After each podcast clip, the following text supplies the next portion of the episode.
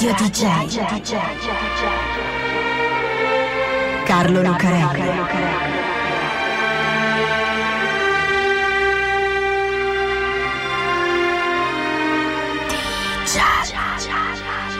Carlo Lucarelli presenta Di Giallo, il radiodramma di Radio D J. Buonasera a tutti, questa è Radio D J, questo è Di Giallo e io sono Carlo Lucarelli per raccontarvi assieme a Fabio B fatti e misfatti del mondo della musica. Ecco, questa qui è una strana storia che ha come protagonista uno dei musicisti che più assomigliano al personaggio di un film. Anzi, diventa lui stesso il personaggio di un film e non soltanto di uno. Perché questa è contemporaneamente la storia di un ragazzo nero del Tennessee, di un detective duro e puro, di un filantropo che aiuta l'Africa, del membro di una religione che molti considerano una setta e anche del duca di New York. La storia di un uomo che muore e rinasce molte volte, come fanno proprio i personaggi dei film. Perché questa è la storia di Isaac Hayes. millenovecentonovantasette, il futuro. Adesso no, adesso sarebbe il passato e anche parecchio passato, più di dieci anni fa. Ma allora era il millenovecentottantuno. Il millenovecentonovantasette era il futuro. Un brutto futuro, bruttissimo. Negli Stati Uniti la criminalità è cresciuta del quattrocento per cento e per tenerla sotto controllo l'isola di Manhattan è stata trasformata in un penitenziario. I ponti che la collegano alla terraferma sono stati minati e c'è un muro di quindici metri che la circonda. Elicotteri futuribili in aria e poliziotti tipo Robocop che sparano ai detenuti che cercano di scappare. Ci sono bande, ovviamente. Ci sono i pazzi che vivono sottoterra, ci sono simpatici tassisti con la macchina piena di bottiglie molotov, gang, criminali isolati, un super poliziotto infiltrato per salvare il presidente degli Stati Uniti che c'è caduto per sbaglio. Insomma, tanta gente strana che gira per i vicoli bui e degradati di New York. Poi si sente un rumore lontano, un ticchettio e un giro di basso che ci si muove sopra. Si vedono delle luci una dietro l'altra, sono auto, limousine, con abajur montate sul cofano piene di gente armata. È un corteo che attraversa il centro di Manhattan e quando passa scappano tutti a nascondersi perché nella macchina in mezzo c'è lui, il duca di New York, il capo della gang più forte che regna su quel caos. Il duca è grosso, nero e cattivo. Prende prigioniero il presidente degli Stati Uniti e lo tratta malissimo perché lui è il boss dell'altra parte, il numero uno e in quel momento il più forte è lui, è lui il presidente. Finisce malissimo naturalmente. Poi arriva il millenovecentonovantasette, quello reale, il mondo è tutto diverso, Manhattan è sempre Manhattan, senza mura, perché quello là è un film, diretto da John Carpenter, Escape from New York, millenovecentonovantasette fuga da New York, in italiano. E il duca, il duca di New York, lo fa un musicista, produttore e attore che si chiama Isaac Hayes. millenovecentoquarantadue, contea di Tipton, nel Tennessee. Covington è una cittadina del profondo sud, piena di memorie della guerra civile americana, quando il Tennessee stava con i confederati, naturalmente. E lì, a Covington, che il generale Nathan Bedford Forrest, che comandava la cavalleria sudista, fece il suo ultimo discorso prima di smobilitare e arrendersi all'Unione. Ed è più o meno da quelle parti che poi il generale torna qualche anno dopo per fondare i Ku Klux Klan. Ecco, a Covington, negli anni quaranta, che per i neri sono un po' meglio degli anni del generale Forrest ma mica tanto, nasce un bambino che si chiama Isaac Lee Hayes Junior La sua è una famiglia di braccianti e se dovesse essere il protagonista di un film come Il colore viola di Steven Spielberg o Mississippi Burning di Alan Parker, storie di povertà e di razzismo, gli sceneggiatori non avrebbero potuto scrivere per lui una storia più tipica. Il piccolo Isaac si chiama come suo padre, ma lui è Junior, Isaac Lee Junior Primo colpo di sceneggiatura, suo padre e sua madre muoiono quando lui è piccolo. Isaac Lee Junior allora viene allevato dai nonni, che sono poveri braccianti anche loro. La contea di Tipton, come tutta quella parte del Tennessee, è terra di cotone e questo fa il piccolo Isaac, raccoglie cotone. È un ragazzo intelligente e i nonni lo mandano a scuola. Lui fa fatica ma si impegna, anche se non è facile. Ad un certo punto molla e lascia la scuola, ma sono i suoi insegnanti ad incoraggiarlo, proprio loro, perché è in gamba. Lo sostengono, lo preparano privatamente e riescono a portarlo fino al diploma. Manca qualcosa, direbbero gli sceneggiatori, manca la musica. E allora ecco anche quella. Che fa il piccolo Isaac quando non raccoglie cotone o non va a scuola? Canta. E dove canta? Canta nel coro della chiesa, da quando aveva cinque anni. Canta i gospel e gli spirituals. E poi da solo, quando i nonni non lo vedono e non lo sentono, canta anche il blues, la musica del diavolo. È portato per la musica, è un piccolo genio. Da solo, come autodidatta, impara a suonare il piano, l'organo Hammond, il sassofono e il flauto. Ecco, una bella storia tipica di povertà, difficoltà e redenzione. Ma perché tipica? È una storia vera, è la storia di Isaac Hayes, e se sembra atipica è solo perché certe cose, anche nella realtà, accadono e accadono proprio così. Radio di jay. millenovecentosettantuno, New York, Harlem, che in quegli anni non era ancora un quartiere abbastanza alla moda, ma un vero e proprio ghetto, anzi l'archetipo del ghetto nero da metropoli americana. Ci sono spacciatori, criminali, delinquenti, povera gente che vive nei casermoni degradati, con i tossicodipendenti, le prostitute e i topi. Ma c'è anche lui, John Shaft, che non è niente di tutto questo. Shaft è un detective privato di quelli classici, duro, indipendente, deciso, violento e onestissimo. Raymond Chandler, il creatore di Philip Marlowe, il detective privato più classico di tutti, lo diceva sempre nei suoi romanzi. Davanti ai criminali deve camminare uno che un criminale non è, duro e puro, il detective privato. Ecco, John Shaft è così, anche perché è il personaggio di un film, Shaft il Detective, di Gordon Parks, a cui seguono altri due film di enorme successo. Perché Shaft è particolare, oltre ad essere un detective privato duro e puro, è anche nero. Black Exploitation si chiama, ed è un vero e proprio genere. Sono film commerciali, di solito noir o di gangster, con protagonisti di colore, girati da registi neri e destinati principalmente ad un pubblico afroamericano. Però non solo a quello, perché molti di quei film, pur essendo commerciali, sono molto belli, sono originali e sono nuovi. Gli intellettuali e gli attivisti per i diritti civili li guardano male, perché sono pieni di stereotipi, però sono divertenti.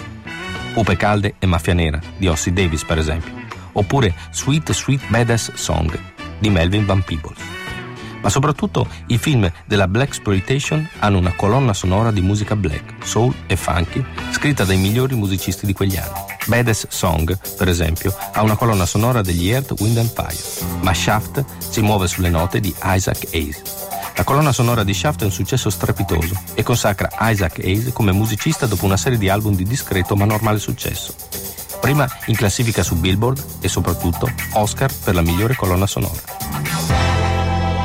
millenovecentosettantaquattro, Memphis, Tennessee, una delle capitali della musica black. Adesso va in scena un altro personaggio, ma nella realtà Isaac Hayes in un'altra delle sue trasformazioni. Producer, musicista e uomo d'affari. C'è una casa discografica a Memphis, ce ne sono tante, ma ce n'è una in particolare, la Stax Records, che fa musica jazz, ma soprattutto soul e funky. Ha una star principale, la Stax. Chi porta i soldi a casa è Otis Redding, uno dei più grandi cantanti di musica soul e rock and roll. Otis Redding però ha una storia sfortunata. Nel millenovecentosessantasette si schianta in un lago assieme a gran parte della sua band con un piccolo aeroplano. È un lutto grosso, sia per la musica che per la Stax, che deve darsi da fare per trovare nuovi talenti e nuove strade. C'è questo ragazzo bravissimo che si sta muovendo bene nel mondo della musica, sia come interprete lui stesso che come arrangiatore e produttore. Isaac Lee Hayes terzo, che raccoglieva cottoni in Tennessee e poi ha imparato da solo a suonare una quantità di strumenti. Isaac comincia come session man per gli artisti della Stax, che inizia a produrre anche i suoi album. Isaac diventa molto ricco e compra anche una squadra di basket, il Memphis Thames. Poi succede un guaio. La Stax fa bancarotta. C'è qualcosa che non torna nei conti della casa discografica e tutti quelli che ci hanno a che fare ci restano invischiati. Isaac è uno di questi. Si ritrova con i conti in rosso e la Union Planters Bank che gli chiede di rientrare. Il buco che Isaac ha con la Stax è una vera e propria voragine, più di cinque milioni di dollari. La banca si prende tutti i contratti di Isaac e tutti i suoi futuri diritti con la Stax. Così Isaac deve fondare un'altra casa discografica, la Hot Buttered Soul. Ma non basta. Fa bancarotta, perde la casa, la macchina, tutte le sue proprietà e anche i diritti di qualunque cosa abbia scritto o scriverà mai. E così, dopo essere diventato ricco, Isaac si ritrova più o meno povero come quando stava in Tennessee a raccogliere cotone. Non è facile risalire la china dopo una botta del genere, ma adesso Isaac è diventato un altro personaggio, quello che si dà da fare e ce la fa di nuovo. Ricomincia ad azzeccare qualche hit, una canzone con Dionne Warwick, la colonna sonora del seguito di Shaft, qualche parte al cinema, un singolo di successo. È lenta la risalita, passa attraverso duetti con Barry White, film di successo come Johnny Mnemonic, con parti più piccole, e poi la voce in un cartone animato, che sembra una sciocchezza, ma gli porta un successo incredibile. Anche perché il cartone animato non è un cartone qualunque, ma South Park, uno dei più discussi e strani cartoni animati che siano mai stati realizzati. Ecco, a South Park, Isaac Hayes è la voce di Chef, il cuoco del refettorio della scuola dei bambini terribili della serie. Sembra incredibile, ma dopo essere stato musicista, produttore e cantante, dopo essere stato la colonna sonora di Shaft e anche il duca di New York, per tornare ad essere se stesso, Isaac deve fare il cuoco in un cartone. Sì, perché dopo c'è una vera e propria riscoperta di Isaac Hayes, che riconosce la sua importanza nel campo della musica soul e funk di tutti i tempi, la sua influenza sui più grandi artisti del genere. Così, nel duemiladue, finalmente, Isaac Hayes entra nella Rock and Roll Hall of Fame. Non finisce qui. L'abbiamo detto che la storia di Isaac Hayes è strana e complicata, che passa attraverso vite e personalità come tanti personaggi di un film. Perché Isaac non è solo il cuoco in un cartone animato e un grande musicista, Isaac è anche uno dei maggiori e più convinti attivisti di Scientology. Cos'è Scientology? Non è facile dirlo. Per qualcuno è una religione, anzi la vera religione. Per qualcun altro è solo un movimento a sfondo religioso, una setta insomma. Per altri ancora invece è solo un modo per fare soldi imbrogliando la gente. Scientology nasce in America nel millenovecentocinquantaquattro. La fonda uno scrittore di fantascienza che si chiama Ron Hubbard. Hubbard è uno scrittore popolare che scrive libri western o storie di marziani, come si diceva allora, che a un certo punto pubblica un libro che si intitola Dianetics, The Modern Science of Mental Health. Dianetica, la scienza moderna della salute mentale. Secondo Hubbard e i suoi seguaci, l'uomo ha in sé potenzialità inespresse che deve recuperare attraverso una specie di disciplina.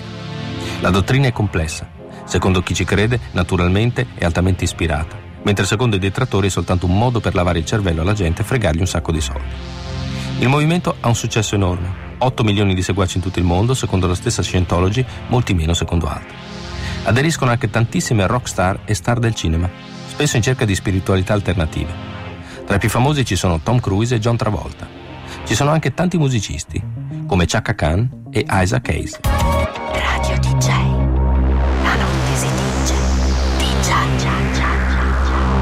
Isaac entra a far parte di Scientology nel millenovecentonovantacinque. Non si limita a partecipare, a comprare i libri o a seguirne i riti e i precetti, come molti. Diventa un pezzo grosso, un vero e proprio attivista, un fondamentalista anche. Le sue citazioni si trovano nei frontespizi dei libri base del movimento. Partecipa a video e film realizzati da Scientology e assieme ad altri musicisti, come Chick Corea, realizza album di musica religiosa in linea con i principi del movimento. Ad un certo punto però succede un guaio. South Park è uno dei cartoni animati più trasgressivi.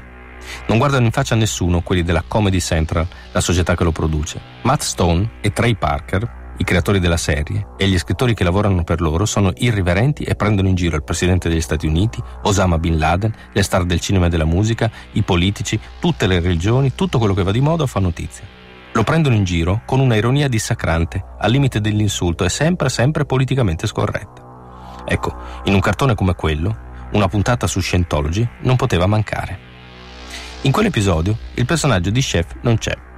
E quando gli chiedono cosa ne pensi, Isaac minimizza dicendo che quelli di South Park prendono in giro tutti e prenderli sul serio sarebbe come farsi vendere il ponte di Brooklyn per due dollari.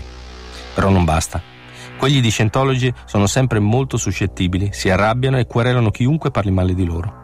La posizione di Isaac si fa incompatibile e così Isaac è costretto a rinunciare e a lasciare per sempre il personaggio di Chef, che in South Park appare un'altra volta e realizzato con spezzoni di episodi già andati in onda a dimostrare che gli è stato fatto il lavaggio del cervello.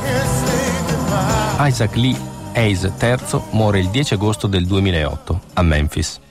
Vive in una casa ad est della città e una mattina, che sua moglie torna da un giro fuori, lo trova steso sul pavimento, nella piccola palestra che si è costruito e in cui fa esercizi, vicino al tapis roulant, ucciso da un infarto.